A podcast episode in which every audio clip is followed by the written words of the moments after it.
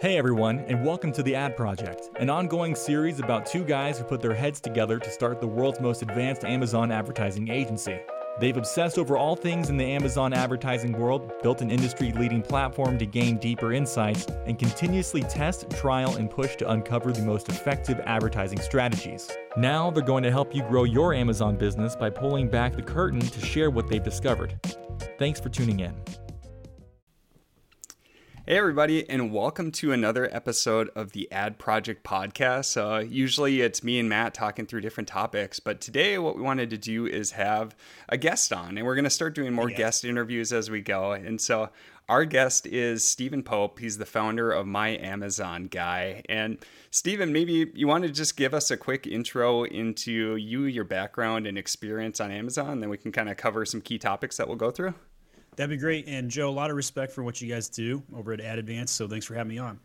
so I am the founder of my Amazon Guy, a 55 person agency, full service, all things Seller Central, everything from traffic generation and conversion improvements. So that's awesome. Yeah. And 55 people, that's quite the organization to run. So if you're not familiar with Steven, we'll plug some of his materials at the end, but he has an awesome YouTube channel, a ton of great content. So if you're not familiar with Steven, definitely check him out. He's got a ton of great information on on the Amazon selling side and all aspects around that. So yeah, again, thanks for joining. It's great to have you on. Well, I appreciate the plugs. Thank you very much, Joe. So excited to talk about advertising today.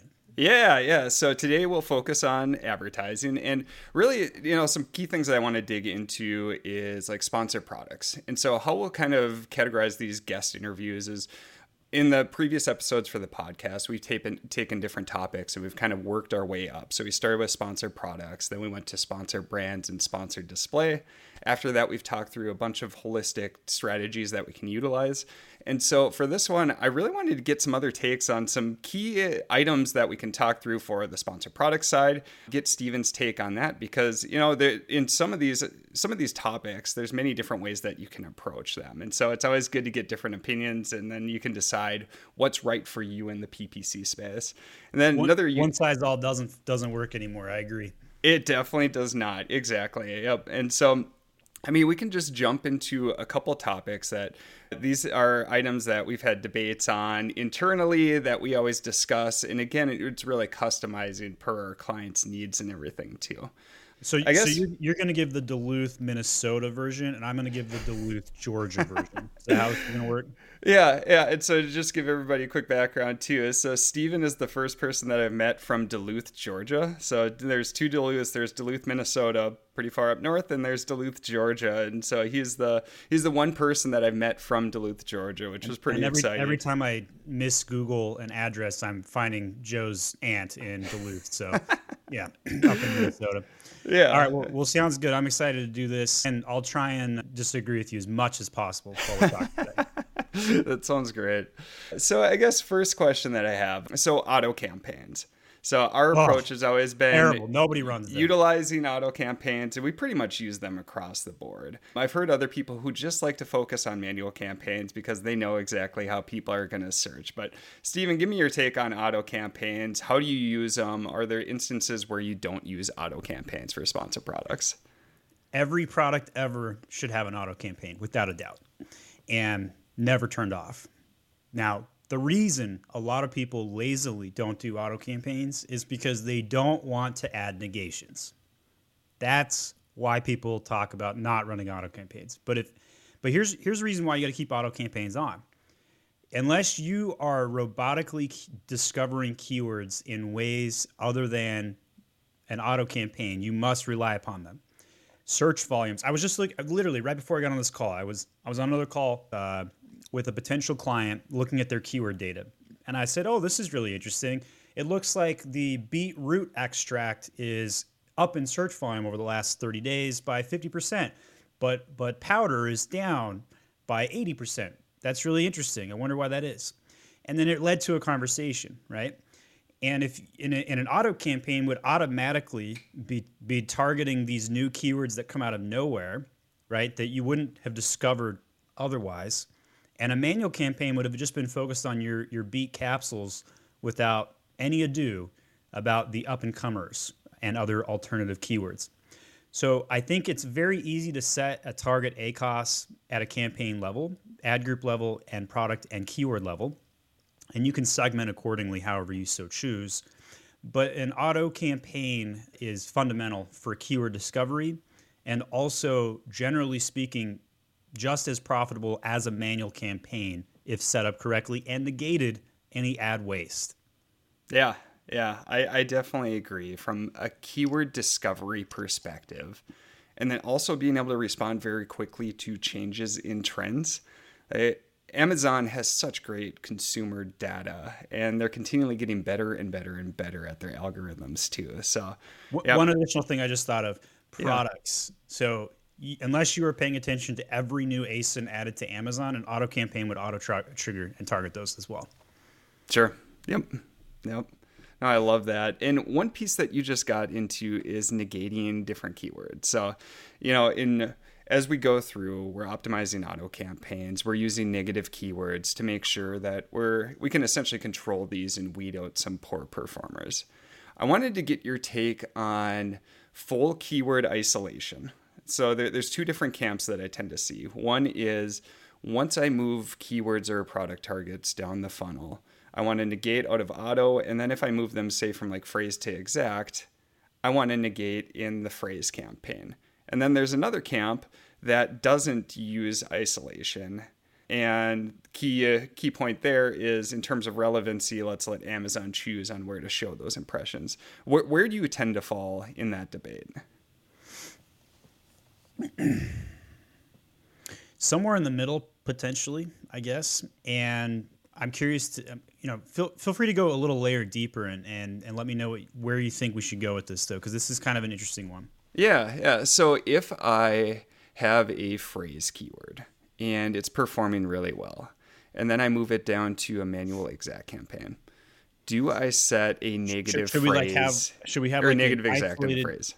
Should we have like one campaign for one keyword? Is that what you're yeah. asking? Yep. Yep. Do I isolate my keyword to a single campaign using negatives in the downstream campaigns? I, I would say yes within reason. Should you have 3,000 campaigns on the account? Probably not. But unless you have software to help you manage it, right? But if you had, uh, you know, a couple of really important keywords isolated out, it would make a lot of sense. If I sold tweezers and I had a, a, a, bunch of keywords related to tweezers isolated to their own campaign, yeah, that'd make perfect sense, right? If I got a slant tip keyword and I want that one on my slant tip product and I don't want any other keywords in that campaign because I know I want to spend exactly $1,000 per week on it, yeah, it would make perfect sense. Would I do that for every keyword I'm going to spend 20 or $50 on per week? Definitely not. But if there's any keyword that I know I want to defend to the death, right, at any point in time, then I'm going to have it separated out, segmented, if you will, isolated, as you stated. Sure, sure. And, and we kind of fall in the middle ground too. So when we're moving targets down the funnel, say from auto to a manual campaign, because they're performing really well in the auto, we'll negate them in the auto campaign. So we make sure the ICE, the impressions are going to manual campaigns. Once it gets between like phrase and exact, we don't necessarily isolate between the different manual campaigns because there are instances where we've seen that Amazon would prefer to show the phrase keyword for whatever reason and it can get a lower cost per click than isolating it to the exact. There's gives and takes for everything. So for that case, you you can split impressions between the two different campaigns, but we prefer the improvement in CPC that we're seeing overall. So that tends to be our take for it. For some of those really big hero keywords, I definitely agree. You, you want to isolate those and make sure that you've got full control and maybe segment those into their own campaigns. But in general, we kind of take the middle approach and we don't take the pure keyword isolation approach that I see some people using.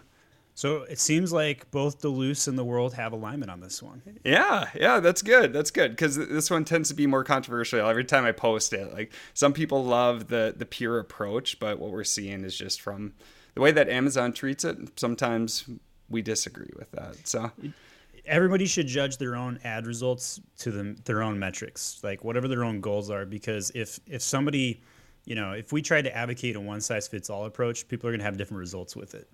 Sure, sure. So another question that I get quite a bit. So if you're launching a new product, or say you have an existing product, like you were just going through and talking with a new potential client that's going to come in and work with you, what are the different methods that you use for keyword research? I, I like to use a variety of keyword tools. I think a lot of the technology is commoditized at this point. So what you can access in the enterprise level tool is now available in the dirt cheap just on the market tool. But by and large, I think you should be looking at keyword volumes, competition, trend lines, and then cost per click and figure out how you work that math backwards to see if you can make a profit. There was an aggregate study just done by Tyler Jeffcoat over by Seller Accountant where he looked at about a quarter million of, of spend and gross sales and basically indicated that here are the metrics that averaged out across all of those accounts. And it turns out that the average TACOS total ad spend spent on an account is 11% on average. So I'd been telling everybody 10, and now I've moved mine up to 11 in the last 60 days. right? That could just be because advertising is getting more expensive. But I would I would look at the available keywords, the category that are involved, and then try and backtrack to see okay, what should the target ACOS be? What should the TACOS be?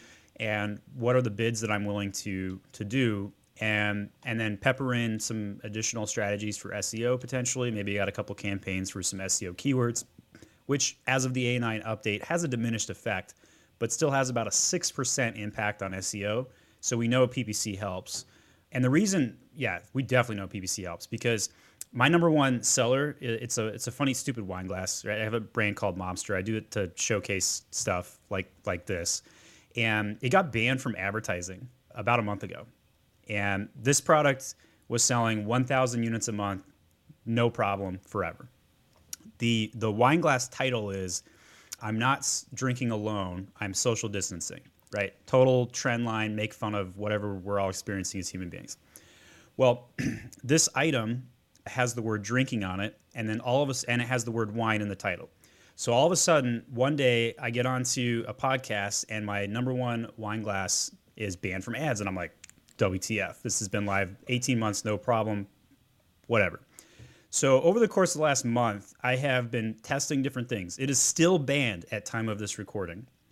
And I have not been able to get my ad reinstated. So for anybody out there listening to this who may appreciate my suffering on this, by the way, if you have a technique to get an item reinstated for advertising, I would love to hear it. I've tried pretty much everything I can find. I have tried deleting the listing. I've tried closing the listing. I have tried a ticket and a call to Amazon daily, by the way, for the last 35 days. I have removed all of my images, my A plus content, reworked my bullet points, nothing. I have even added the craziest thing I did, which was the stupidest thing I did at the same time. I added the word censored over the top of the word drinking of my main image to see if it was the word drinking on my main image that was causing this problem. Sure. That also failed. And you know what that did? That took my my sales rate from like 200 a week down to 22 a week.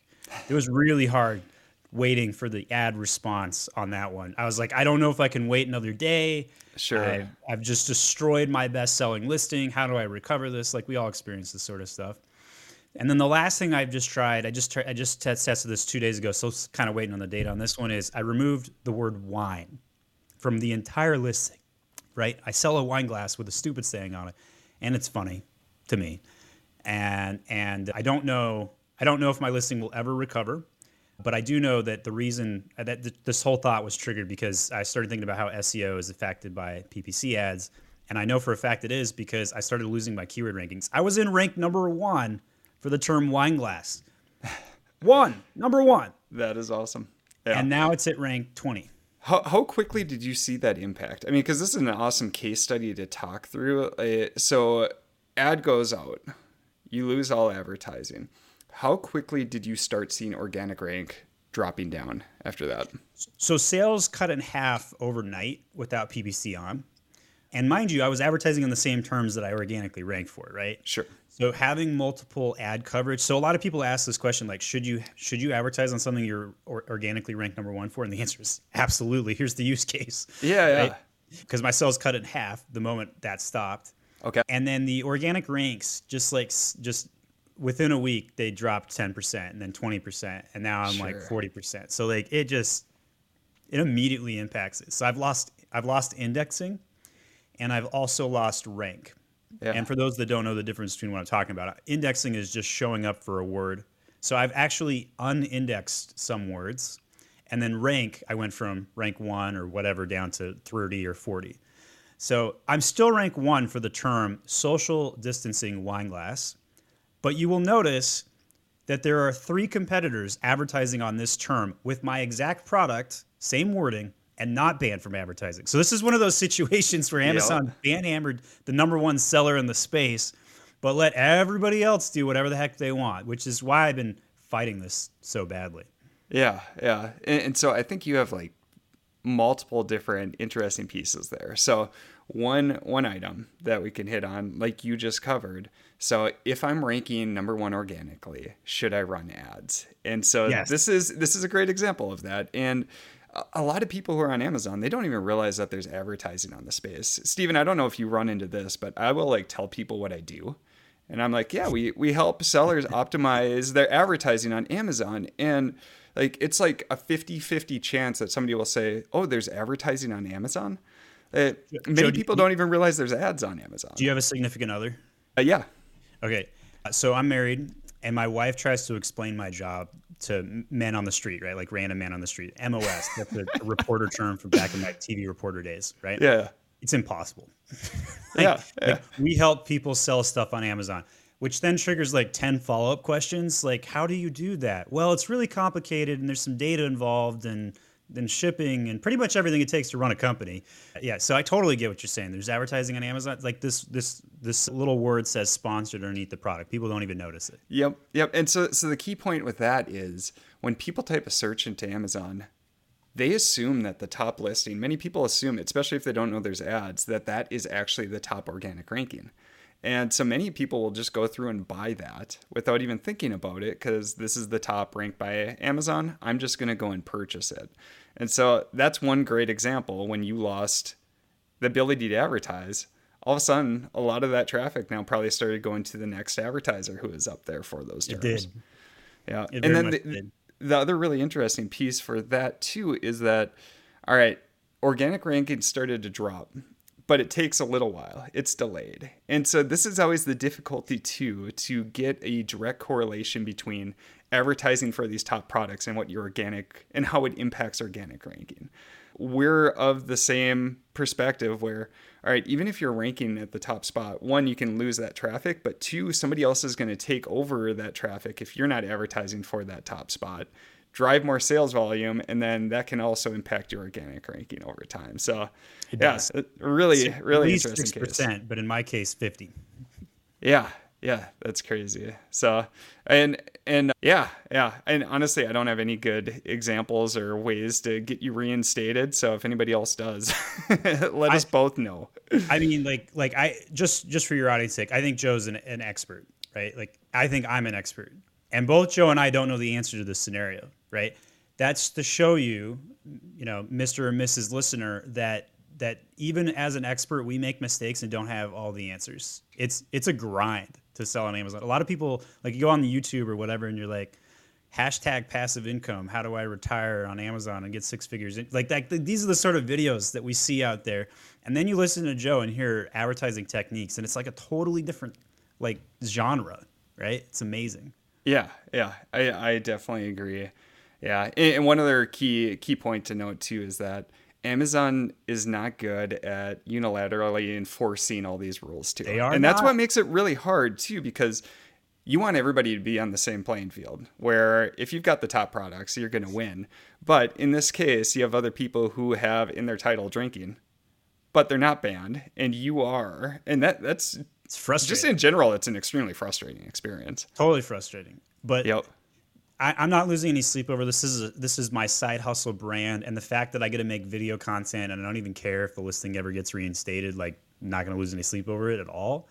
Although I do have 2,000 units sitting at FBA right now, and I'm just kind of wondering like what's going to happen to my IPI score. So I do care a little bit. Yeah. Uh, but the fact that I can like share my suffering and and make a use case, like that's that's like worth the value of the loss right there and the silver lining.